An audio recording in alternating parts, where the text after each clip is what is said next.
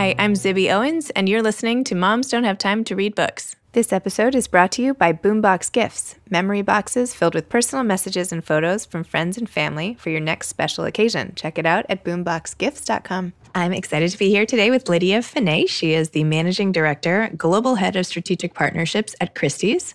As lead benefit auctioneer of the firm, she has led auctions for more than 600 organizations.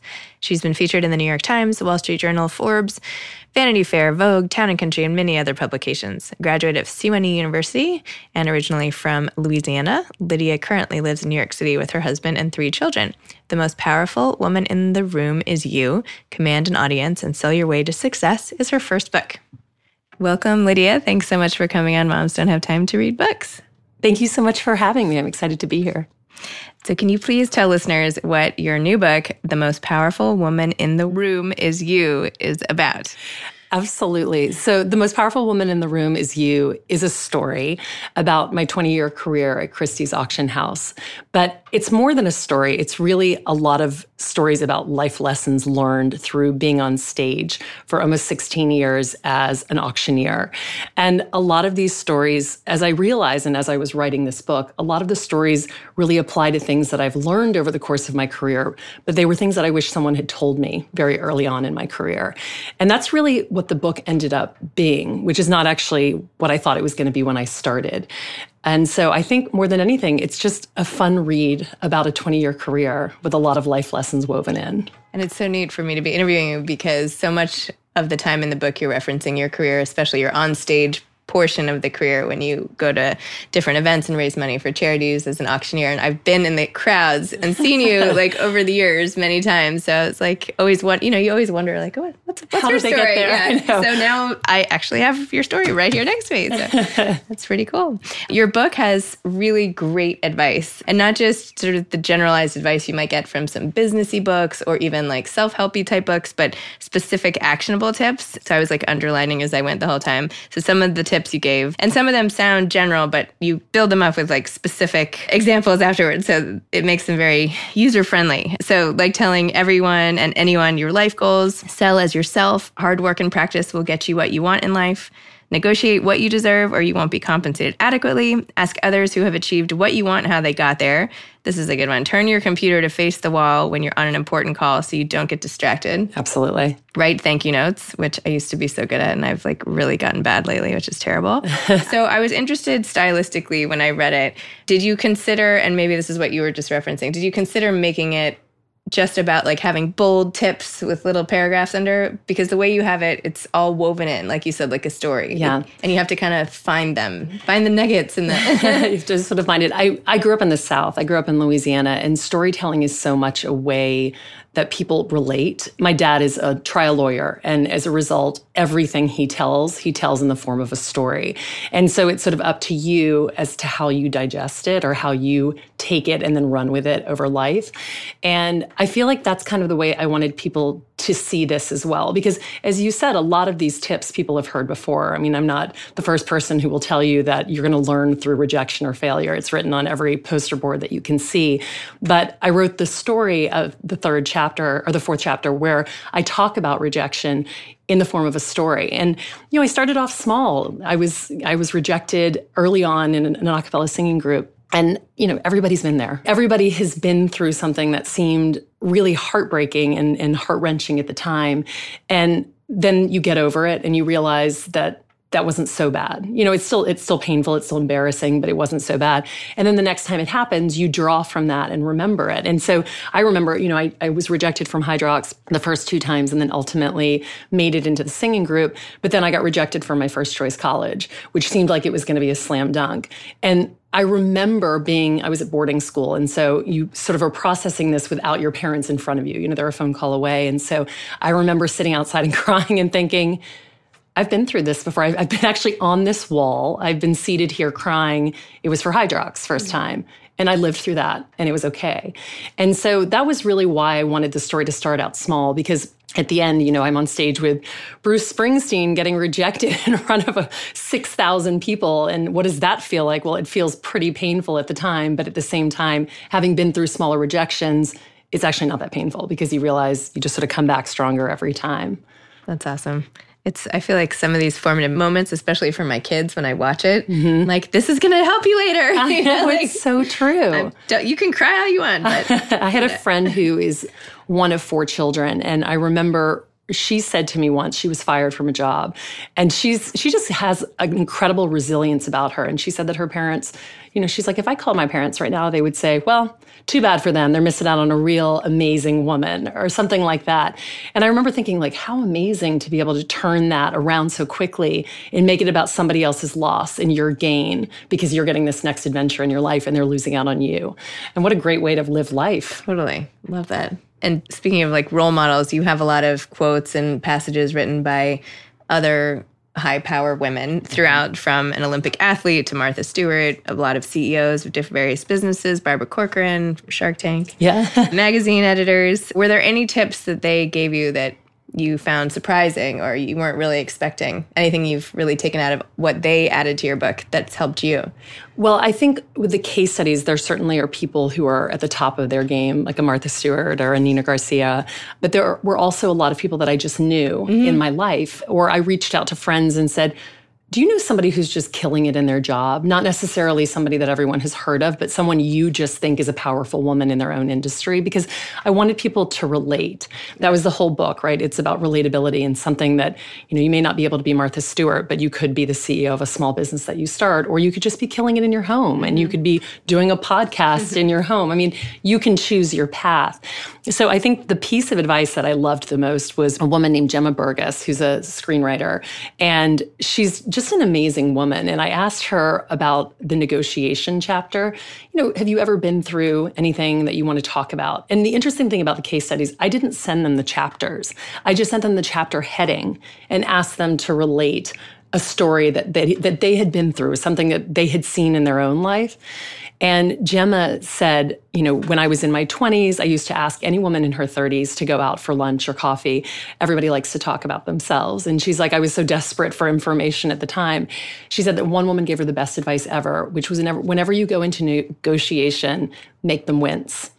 And I thought it was just the most genius thing because if you think about it, you go in fearful of what you're going to say, right? I'm going to negotiate. I'm scared. Make them wince. Go big. And the funny thing throughout this entire book, I have an older brother and a younger brother and a ton of guy friends. And I told them this, and they were all sort of like, yeah, duh. I told women, and they were like, this is literally the nugget I've been waiting for my whole life. And I just realized, you know, half the population already makes them wince when they go in for a negotiation. And even in my own office, I see it. Women never come in and ask for double their salary. I had a guy once who came in, I hadn't even offered him the job. And by the way, I had no intention of offering him the job. And he sent me a preemptive email to tell me what he would require. And oh, by the way, the title wasn't enough. And I just remember being like, good Lord. But then also, wow, look at what a different way to come at this. Because all of a sudden now I'm thinking, thinking, well, if I did this, I would have to get him more money because he made me think about it.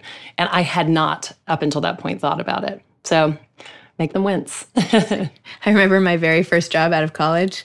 I remember where I was. I was like sitting on my bed, like my old fashioned, had like my white berry stuffed animal. Like this is like so long ago. That room has been redone. It's like at my mom's house.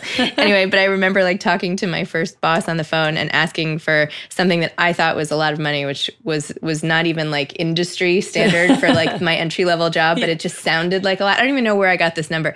And I remember and they gave me something even lower than that. But I was like, okay, it was close. And I remember calling my dad and I was like, well, I asked for X. And he's like, oh God.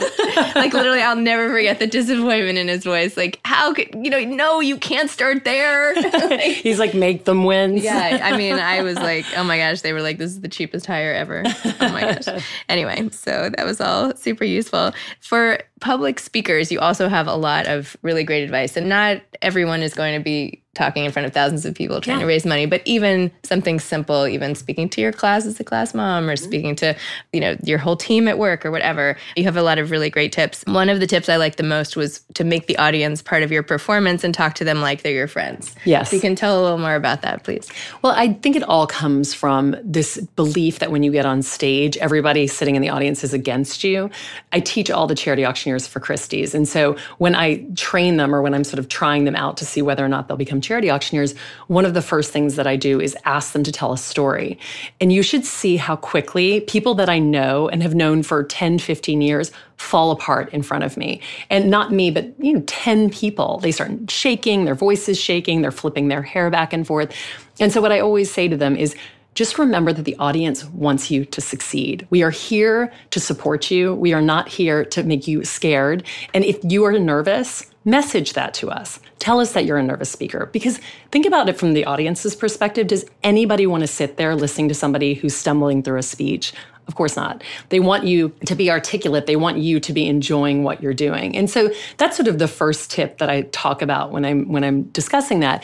And one way to make yourself feel very comfortable if you're a nervous public speaker is immediately point out something that you see in front of you in the audience because it helps your nerves because you feel like you're talking to someone. So, you know, I was doing a talk at the Charleston Library Society last week and this gentleman in the back row, you know, 7:45 at night, yawned halfway through. And I said, Oh, sir, I'm so sorry that I'm not entertaining enough for you. I will try to really ramp it up for the second part of this speech.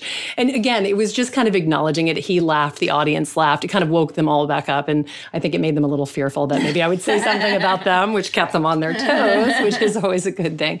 But just giving yourself the ability to step over that line make people feel comfortable in your space. It's what makes public speaking fun. It doesn't have to be this formal presentation. And frankly, you will see the audience really engage more if they feel like there's a chance they may be called out while you're up there.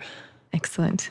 One of the most helpful parts for me, also as a busy mom in New York City and running around, not that this is New York City specific, but was how you structure your time each day to help you accomplish your goals. And you do it so thoughtfully. You create a daily schedule that you call your roadmap and you really think it through.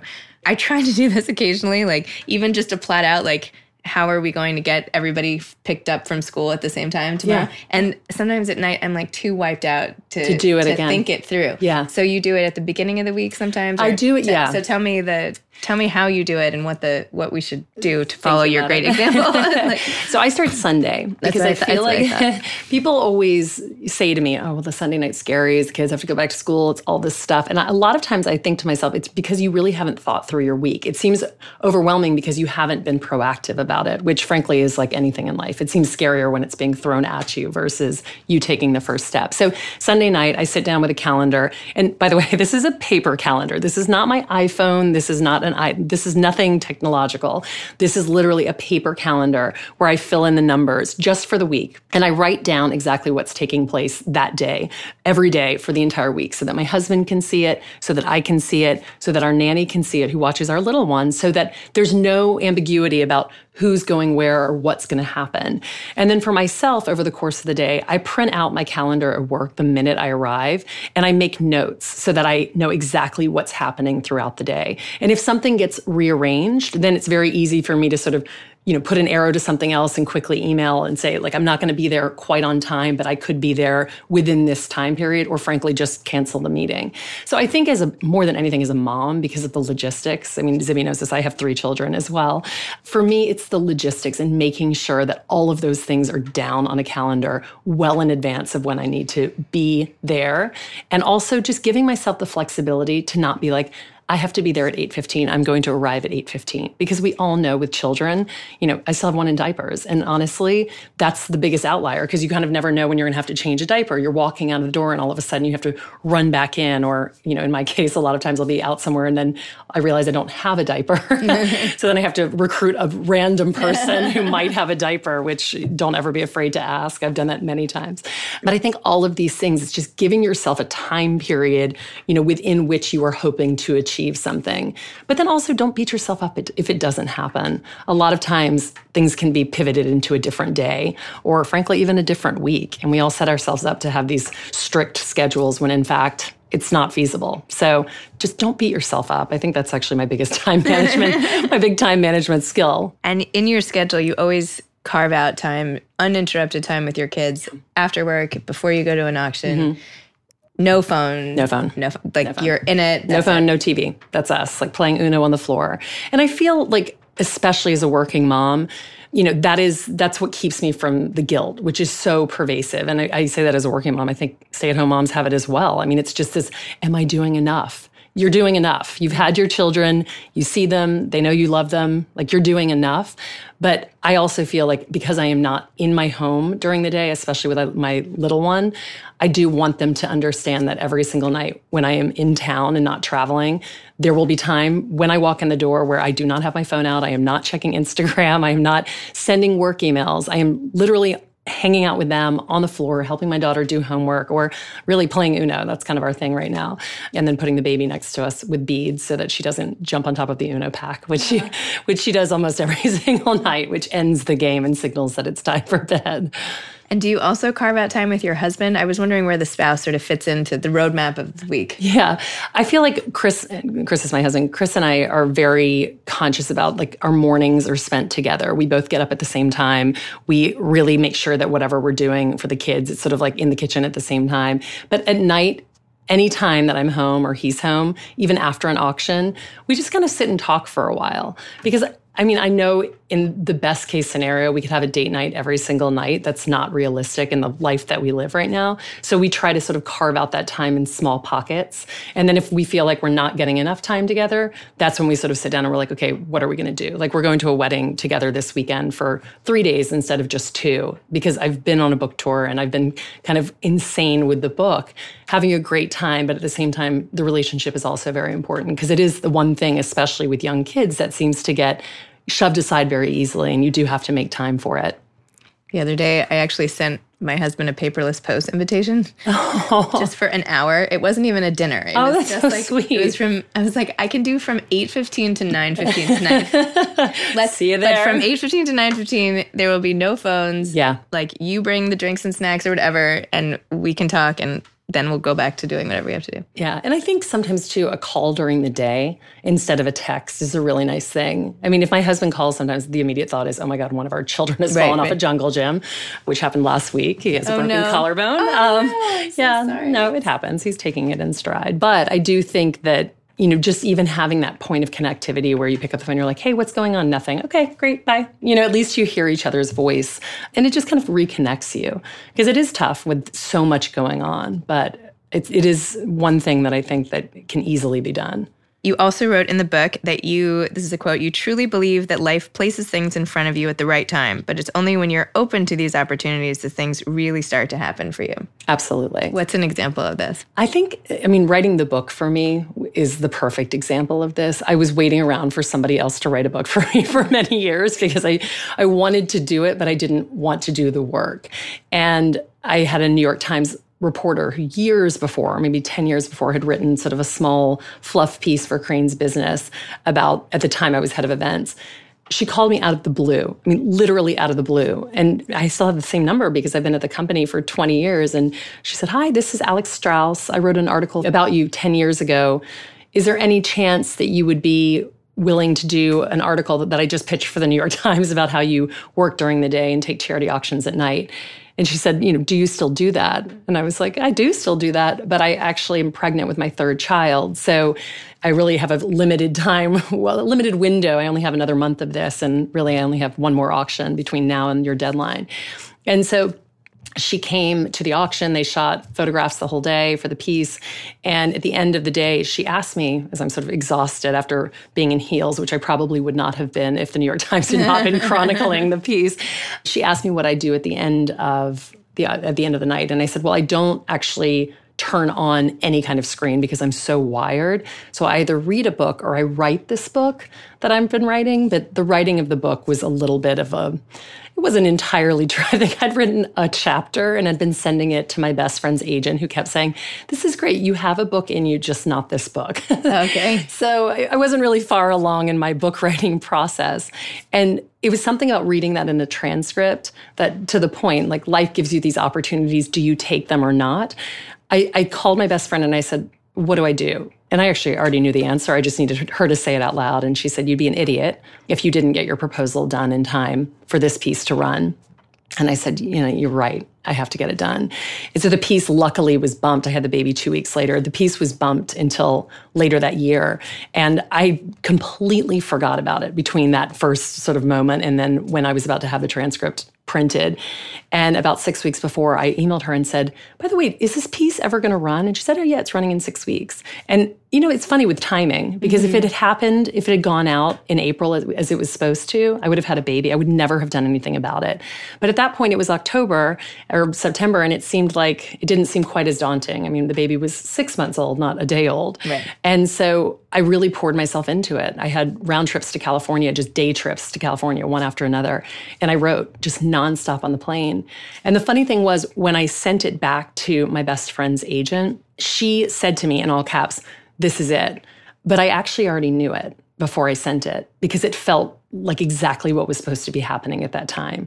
It was just that life had placed it in front of me and I had grabbed it and run with it. And that's why it worked. So, what was the first book that they didn't think would be successful? And how did you change? Like, what was the difference? What the difference? So, she'd asked, you know, one of the things that my agent said to me the entire time throughout the writing process was remember that you work for Christie's.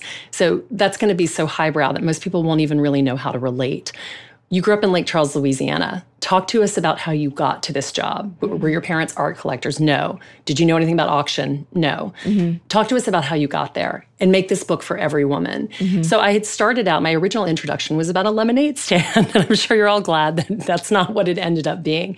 But talking about selling and how I loved to sell even as a child and how I used to put up this lemonade stand and recruit all of my neighbors because I realized sitting in front of a lemonade stand gets you nothing, but you have your friend with a broken arm out there, you can really garner some extra change. And so that that was originally the chapter that I'd sent her that she was like, this is good. So now you're gonna have your son with the broken collarbone out on yeah. auction stage with Get you. ready. Just, you know. it's coming, New York. Get ready. I'm like, if only I can keep him in that cast yeah. for long enough. But when I wrote the first chapter, I was thinking to myself, you know, the question I always get is do you get nervous before you get on stage? So, what if I brought the reader in through the first 10 seconds leading onto the auction stage? What does that look like? What do I see? And how do I get from the person who's seated at dinner and then five minutes later is on stage in front of a thousand people? Like, what is that transition and what does that look like? And once I started writing through that, mm-hmm. it just felt like a completely different story, the story that I was meant to tell, because it was different than a lemonade stand that everybody had been to throughout their life. It was something that was people were walking into this room and then I could back into the story about how I got there. So that's kind of how it happened. So it seemed like throughout the book, you're just incredibly driven, right? You know what you want, you set your sights on something, and you accomplish it. And I feel like somehow you've managed just to do this with this great book, right? like you, you know, you wanted the, you tell the story of how diligent you are about getting, not even diligent, what's the word? I'm sorry. Tenacious. Tenacious about even getting the job at Christie's to begin with. Yeah. All of it, like every step of the way. And I feel like with writing, people are like, well, let's see what happens. You know, sometimes it's like a process, but I feel like your approach to everything is very targeted. Like, yeah. does that ever get you in trouble in any way? Like, daily. I mean, you know, and I and I say this too about Instagram. You know, I have a lot of friends who are sort of like, "Oh, and then you did this on Instagram." I'm like, "Remember, high gloss, right? This is a very beautiful curated image of what's taking place day to day." And I say too about the auctions. I mean, people see that I take auctions with Madison, at Madison Square Garden with Bruce Springsteen because I started posting on Instagram I think 2 years ago. I also was an auctioneer for 14 years before that. And if I could show you real time the number of auctions that I went to that were so painfully, like painfully hilarious, where I would slink off stage and go out the back exit because I didn't want to see anyone because nobody paid attention. We didn't reach the goal. All of these things were what taught me how to be in a place where I feel confident on any stage, no matter what the size. But I, I try to message that too. It's, same, it's the same thing with the book. It's like, you know, I had sent Meg that chapter, but I'd also sent her other things over the years, Meg being my agent, mm. who I got through my best friend, by the way. This is not some agent who picked me out of a crowd. Like literally my best friend handed me her agent's information and I kind of stalked her. But there were many things that I sent her that she was just sort of like, oh, sometimes she just didn't email back, you know? So, yes, I do have drive. There's no question about it. But there's so many missteps that go into everything and every success. And ultimately, I think, much like Hydrox, that's why it feels so good. Yeah. You know, when a good auction takes place and I walk off stage, I think to myself sometimes, that would have been a disaster if I had taken it 10 years ago because the crowd was loud and I would mm-hmm. not have been confident enough to pull that room, or I would not have been able, I would have been fearful of them feeling like I was being bossy or too sort of sharp or something like that. And I've just learned how to really control a room through practice. And now you've had the practice of writing this book, which mm-hmm. you did at night, right? Didn't you say I did this at night? So this was probably the most intense period of my life because the book sold in October in a week. And remember what I said, at this point I had two chapters, which were good chapters, unlike the one lemonade stand chapter that nobody wanted to buy. But the two chapters, that was it. And so they wanted the book by April 1st. And so we finished the contract in December of 2017, and they wanted by, by April 1st of 2018. And I think if you are truly a writer and this is what you do, you have a method. I had no method. I had nothing. I really didn't know what I was doing. So it was kind of like the chapters. I'll just start writing and see where this ends up. Um, there were, I had a picture that I showed my friends right after I finished and, and, handed in the proposal of I'd taken post-it notes where I'd put the chapter titles and stuck them on the wall because I didn't know how to story arc. So I was like, okay, well, I started this when I was 21, so clearly this needs to be further along because this is present day. But you know, it was just sort of making up things as I went along. But the one consistent part that I did that if if I ever write a book again, I will say was very helpful was instead of looking at it as a book or writing these broad chapters, I figured I had to write 60,000 words because I only had 10,000 words written by January 15. I said, okay, if I have 60 days and I write 1,000 words a day religiously, 1,000 words every single day, come hell or high water, I will hit my target. I will get there by that time. But if I don't, then I won't. So let's just see if we can make that happen. And you know, before you know it, day one happens. I start on the subway in the morning. I, t- I start on my iPhone after I drop the kids off at school, sort of anything that came to mind.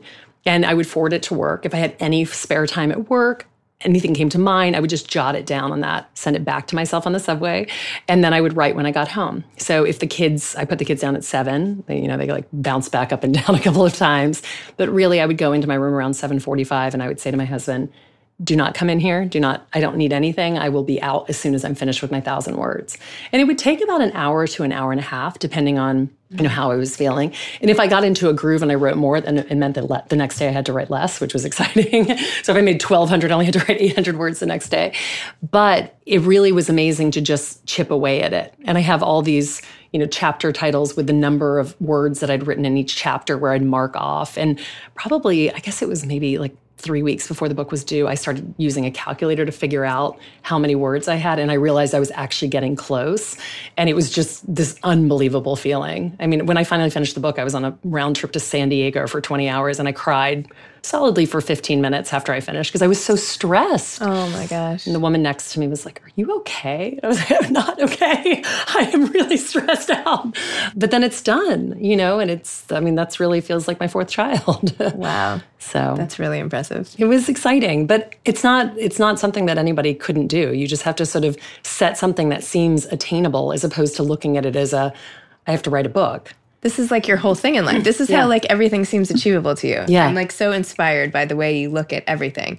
Like if you just break things down and figure out how to get there, you will get there. You will get there. Yeah. Like there was no no part of you that was like maybe it'll be late. No. And actually when I handed in the editor said to me, I can't believe you turned this in on time. And I said, I didn't know I had an option. Right. Yeah. but it was also so good because I didn't want it hanging over my head anymore. I wanted it to be done, you know, and and I was so excited to give it to her because I was so excited to not have to work on it anymore. I didn't want to write a thousand words anymore a day. I wanted to just have my days back.